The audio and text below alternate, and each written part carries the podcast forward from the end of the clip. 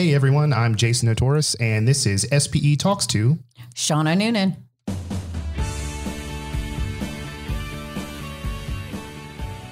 Welcome to the SPE podcast. If you haven't subscribed yet, we encourage you to do so. It's a great way to keep up with the latest oil and gas technical trends and valuable information. As is our monthly tradition, 2020 SPE President Shauna Noonan joins us in studio to discuss her column and some of your travels. Thank you for being here. Oh, thank you very much. I just completed my first two week road trip. And the jet lag kicking in a little bit already? Uh, a little bit. Well, and this is actually our first conversation since you officially became president. The ceremony taking place at ATCE in Calgary. Where have your travels taken you in this past month? Well, this two week road trip, I was actually a week in Baku, Azerbaijan, and then I was a week in Moscow. Uh, in Azerbaijan, I was at the SPE Caspian Technical Conference, and then in Moscow, it was at the Russian Petroleum Technology Conference. And outside of those conferences, I also got to visit several schools. I attended or visited the Baku Higher Oil School, Moscow State University, and then Gubkin University. And it's amazing how, while everyone is providing the same fundamentals in petroleum engineering, the different delivery mechanisms they do with the students, it was quite eye opening. So I highly recommend for people that are curious, go check out the websites of those schools. Or if you happen to catch up with me during my travels, I'd be glad to um, talk to you about my, my visits. Can you share one of those differences that you did notice? At Gubkin, the amount of technology and real time data that's being provided to the students, even at the undergraduate level, was was quite eye opening. Talk about having students prepared to enter the oil and gas industry. It was it was awesome. And I think it's really neat the opportunity you have when you do go to these events, how you are able to network with the students and the professionals, but also take in some papers as well. Were there any any good technical sessions that that you attended that you enjoyed or want to talk about? Oh, most definitely. And I, again, not ever having been to Azerbaijan and unfamiliar with the technologies. And of course, for me, I'm an artificial lift person. So even learning the type of artificial lift systems being used, it was it was fantastic. Really, really good papers, and I highly suggest if you're interested, go to OnePetro, and uh, where you can actually filter on either one of those conferences and access those papers. Very well done. One of the great benefits uh, that SPE provides. And that actually kind of leads us right into the topic of your November column in the Journal of Petroleum Technology, JPT. One of your goals has been SPE Strong, and that's one of the first steps that you've addressed is strengthening the quality of SPE's technical content. And one of the bigger obstacles that you've outlined is, is making sure that people know how and where to access the tools available to them. I selected purposely this uh, topic on technical quality as my first deep dive as a monthly column because it's something I've been very passionate about for a long time. When I was originally on the board as a technical director, collectively, us as a group of technical directors, we really wanted to um, address the issue and the importance of technical quality. And we have a wealth of technical content and it's rapidly growing. The value of that technical content, it's derived from the quality of it. Now, having high quality content will continue to strengthen SPE's technical reputation, which is absolutely critical when entering new and emerging markets, attracting new members, mm-hmm. And most importantly, maintaining and engaging our current members and corporate sponsors, again, providing the value for the membership. Now, our technical content, it's also the source of knowledge for the incoming generation. And we need to ensure that it's of the highest quality for our future innovators and leaders to excel. So, I actually have four initiatives around this goal. Uh, the first one is to increase the awareness and use of all the tools and methods provided to authors to create high quality papers. The second is to educate the program committees about the roles and responsibilities towards working with the authors to ensure good and high technical quality. The third is establishing members by which to track technical quality from within SPE's published and presented content. And then finally, four, it's to support and establish a better process for formal peer review. So, when you came up with these objectives and you're in the process of developing these processes, what was your inspiration, your motivation? Does this all relate back to some of your own personal early technical submissions? Oh, it definitely does, as well as uh, mentoring others. But when I started as a professional member, attending conferences and submitting abstracts, there was a sense of pride about getting an abstract selected you know, getting an abstract selected back then, it was a, it was a big deal. Well, I guess even today it's still a big deal, but companies took pride in having their employees become authors.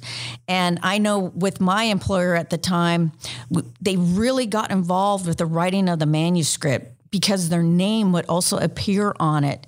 It was almost, it, it, took a village. The number of mentors that I was assigned then to work on this paper, and again, doing dry runs to make sure not only the paper was good, but the presentation, it was a collective effort. And some of the more involved companies, you know, they end up garnering industry reputation of publishing very high quality papers. And if you saw that those particular companies were on a conference program, chances are that room is going to be standing room only because people knew that that was going to be a very high quality paper and presentation. Absolutely.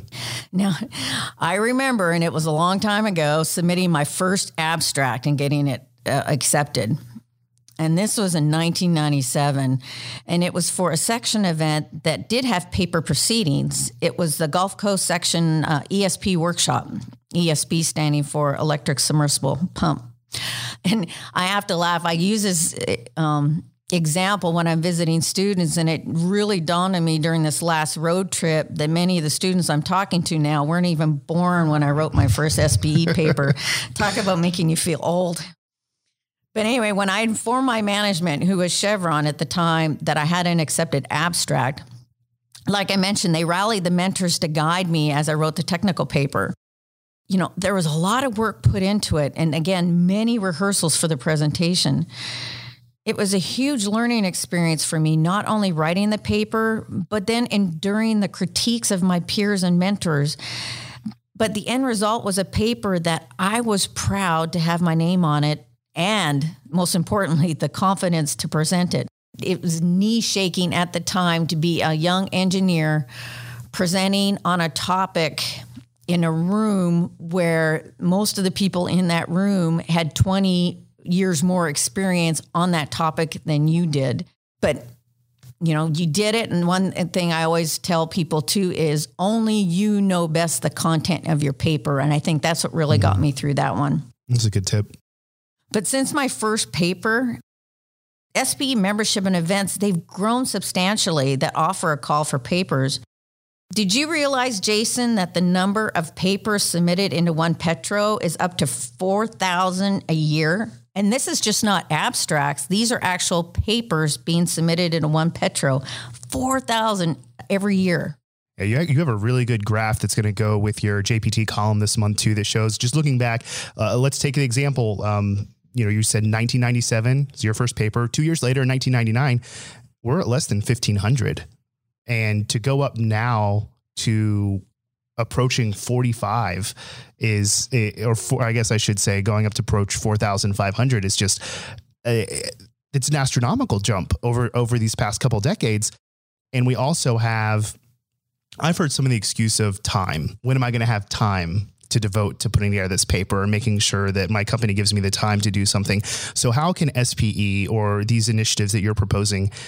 What tools can we offer people? Getting back to your four main points to strengthen the quality of SPE's technical content, we have awareness, education, um, tracking, and and peer review. Right? You make a very good point that many of our members today you know, they may not have the resources within their own companies, as I did then, to provide mentorship around writing abstracts and manuscripts. Now, we all have the common objective to write high quality papers and to have that SPE logo, you know, that symbol of technical excellence appear on the upper left hand corner. And what SPE has put into place is tools and processes that guides the authors on how to write quality papers. And at the same time, we provide tools and methods to program committee members on how to mentor their authors during the process. These tools and methods, along with good peer quality review processes, they should serve well to increase the quality of papers that are not formally submitted for full peer review. And a most recent ran example when I was in Russia our regional director for Russia Caspian, she was just getting ready to write or submit her first SPE abstract. And she actually reverted to using some of the tools that we have, primarily a webinar. And she learned so much from that, that that was something that she was bringing and sharing up with other members who were trying to encourage, you know, go ahead and, you know, develop yourself and write that first paper. So the tools we have, they're quite, quite excellent. And, and we do intend in the show notes of this podcast to provide the links to some of those tools as well so that everyone listening, you have that easy access to go in and see exactly what Sean is talking about. And I mentioned already about full peer review. And I just I want to make it clear that while I'm championing initiatives to improve the full peer review process, it's not the answer for all of our papers, as it would serve to slow the speed from which we disseminate our technical information. And we risk not capturing knowledge from members that don't want the full peer review. And granted, a good portion of our members, when asked if they want to uh, take their paper from a conference and put it into full, full peer review, a lot of times they decline. And again, those are two separate separate initiatives. So, there are two important groups of people that are key to a good quality paper being published in SPE. You have the authors, and then you have the technical program committee. And SPE has developed helpful tutorials for both groups. Now, the first step in writing a paper is preparing an abstract. And I get many questions from our members on how to write a good quality abstract which is so important as it's the only information about your proposed paper that the technical program committee gets to review during the selection process. I've already mentioned the case with um, our regional director accessing a webinar. And we actually have a great author resources website that you can find on uh, spe.org that provides a lot of information on not only how to prepare the abstracts, but also how to prepare the manuscripts and the presentations. Now, I, along with other members, we've even given tutorials to authors during large conferences such as ATCE. If you were go to the SPE booth at those events, typically there's a rotation of speakers talking on everything from abstracts to papers to the presentations. And I encourage any potential authors to attend because it's just not only the presentation piece, the group discussions that occur after that are also extremely informative. Yeah, those theater presentations usually do draw a good crowd. They have great advice, great tips, and um, what's more is we're trying to, in, in, an effort to provide even more information to everyone. Um, we've recorded some of those, and those videos will be released on SPE's YouTube channel soon for people to be able to watch who were not able to attend ATCE. Oh, that's excellent. Now back to the abstract. Um, once the abstract's submitted, it's up to evaluation by the technical program committee now, the technical program committee members, they have a really difficult task of building a high quality technical program based just on the information that's presented in those abstracts. And while being a technical committee member is a very rewarding experience, I know I've done umpteen roles, whether it's from chair to uh, session chair in these conferences. It's very rewarding, but they also have a significant role and accountability for the overall technical quality of a conference. And I always say, you know, if you build it, they will come. If you ensure that that conference is high quality, you will get the right people coming to that and the number of people. Now, SPE has put together a document and tutorial on how best to conduct abstract review, rating, and selection to build a quality event. I've served on committees, as I've mentioned, and because it was such a passion of mine to have this guidance, during my first term as SPE Board of Directors, I was at the one that's actually speaking in this tutorial where the link is going to be provided also in the JPT uh, article.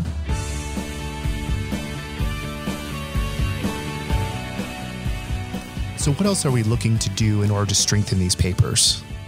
Because this is a great launch pad. What happens when the rocket's in the air? What's the next step? Just because you got your abstracts submitted doesn't mean that paper is going to automatically go into OnePetro. I consider it as it's an invitation to submit a manuscript for presentation and publication in OnePetro. Now, the author still has the obligation to write a quality paper that delivers on what was described and promised in the abstract. Writing a good paper takes time and rewrites after internal peer feedback. Uh, and also, too, not only internal peer feedback, but of course, you have to go through internal approval processes too. So it's best to start the process soon after being notified about abstract acceptance. You know, it's also important for technical committees, they need to be reaching out to authors and reviewing their drafts and providing guidance as well. SPE has recently put together a guiding document for committee members on how best to mentor the authors during this process. And that information should be made available through SPE shortly. And uh, through the authors and technical committee members working together, we're not only going to increase the quality of the paper entering into OnePetro, but then we elevate the technical quality and reputation of the event. As I mentioned, if you build it, they will come. Now, okay, I realize the goal of strengthening technical quality is very ambitious.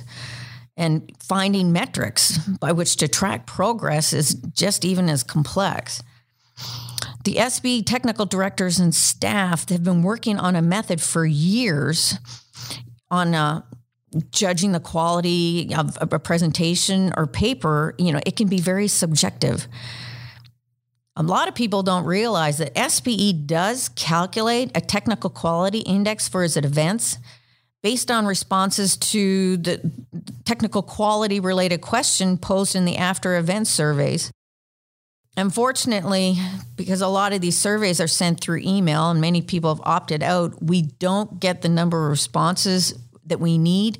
So again, there could be some bias because those that want to respond, maybe those that don't necessarily have something great to say, for for lack of a better term. So we're also looking for better ways to be trying to collect this feedback, whether we're doing it through the app while the the presentations are going on.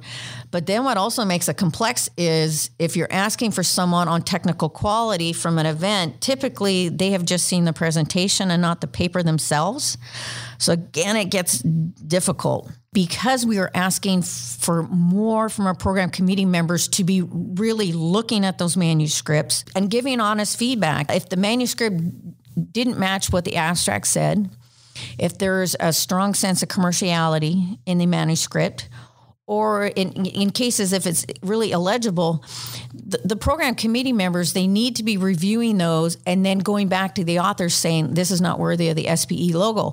But then too, then we're going to need the volunteers for the program committees, especially the ones that have a lot, a lot of papers. You know, again, how do we how do we track metrics on not how good necessarily how good uh, quality is, but at least have some sort of indicator. While it may not be a direct measure of quality, it provides a data point to be used over time to give an indication whether the perceived technical quality is either increasing or decreasing. And at least it uh, gives us a way to monitor the health of our paper conferences and symposiums. And I'm really going to be looking to feedback from our members on how we actually calculate this index. I really think it needs to be revised, uh, needs to be reformatted in some piece. But then recently, you know, I was talking about this with some SPE members when I was in Russia just this past week. And we are like, are we really talking about technical quality or what's of more value to the members? Is the value they receive for a certain paper. And is that actually something that's easier to measure? It could be a simple yes or no. Did you did did you get value from this paper or not? So it's a work in progress and we're really looking for feedback on that. Well at the end of the day that just benefits everyone though. Oh yes. But with so many papers coming in do we really have enough volunteers to to help with this review? Am i kind of hearing that correctly in in some of what you're breaking down right now you know, there is a formal peer review process. Um, again, many members don't realize this. And If you see a manuscript number that's followed by a hyphen and then the letters PA, PA stands for peer reviewed. And it's to have a manuscript that has that PA moniker on it, it's both an accomplishment and an honor. Now, the formal peer review process requires considerable to significant amount of hours by the author, the technical peer reviewers, the associate, and the executive editors. And the swell of requests for manuscript to be peer reviewed, they've been a challenge for the current peer review methodology, as well as we're very resource constrained. Yes, we're looking for more and more volunteers to be part of the formal peer review. You know, and our, our academia, which are so important to the society, they really need to have their papers go through formal peer review. And having a process where it may take up to 18 months to finally get something through peer review, that's that's not acceptable there are opportunities that I'm going to champion about u- utilizing digital technology to streamline the process, making it less volunteer intensive, but we still need the volunteers. And then also by utilizing digital technology, hopefully we can decrease the amount of time to complete peer review.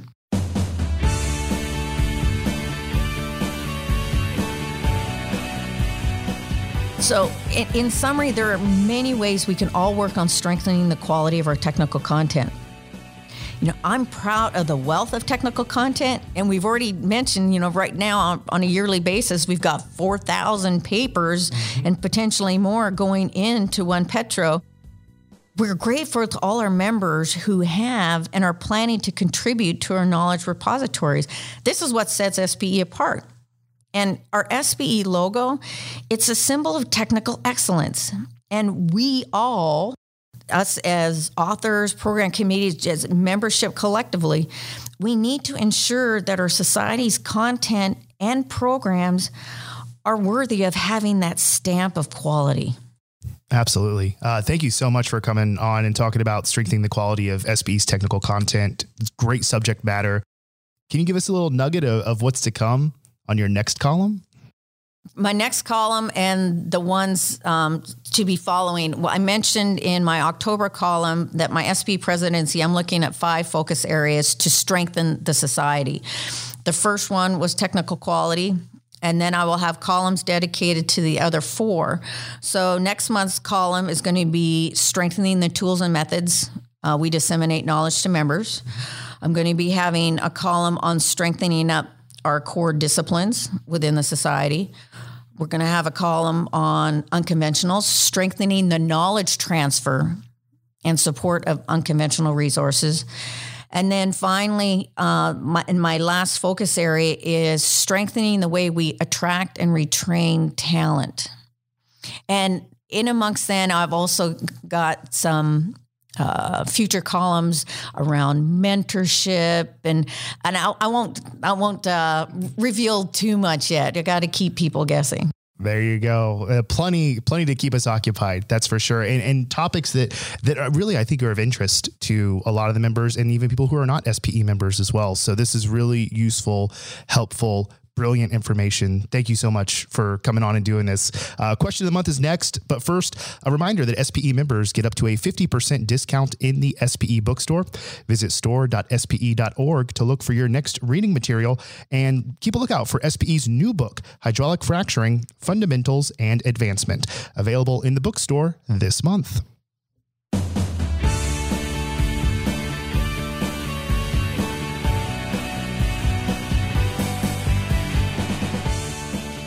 Coordination with Shauna's column each month, we also want to ask you, the listener, a question. We'll even be reading some of those responses on future podcasts. So here we go. Question of the month. What attributes do you think makes a high quality paper? So we want to hear from you on this. Email your responses to president at spe.org. Uh, that question again was What attributes do you think makes a high quality paper? We're looking forward to reading those. Let's keep the conversation going. Use the hashtag SPE podcast to reach us on social. Looking for the latest episodes? Search the SPE podcast on Apple or anywhere else that you listen to your podcasts. Please leave reviews. We appreciate the five stars and hearing your feedback. You can even find us online at spe.org slash podcasts. Special thanks to this episode's guest, 2020 SPE President Shauna Noonan. I'm Jason Notoris, and thanks for listening.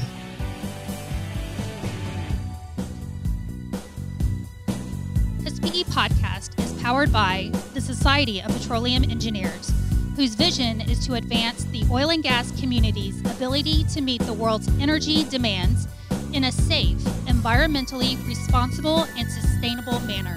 Learn more at spe.org.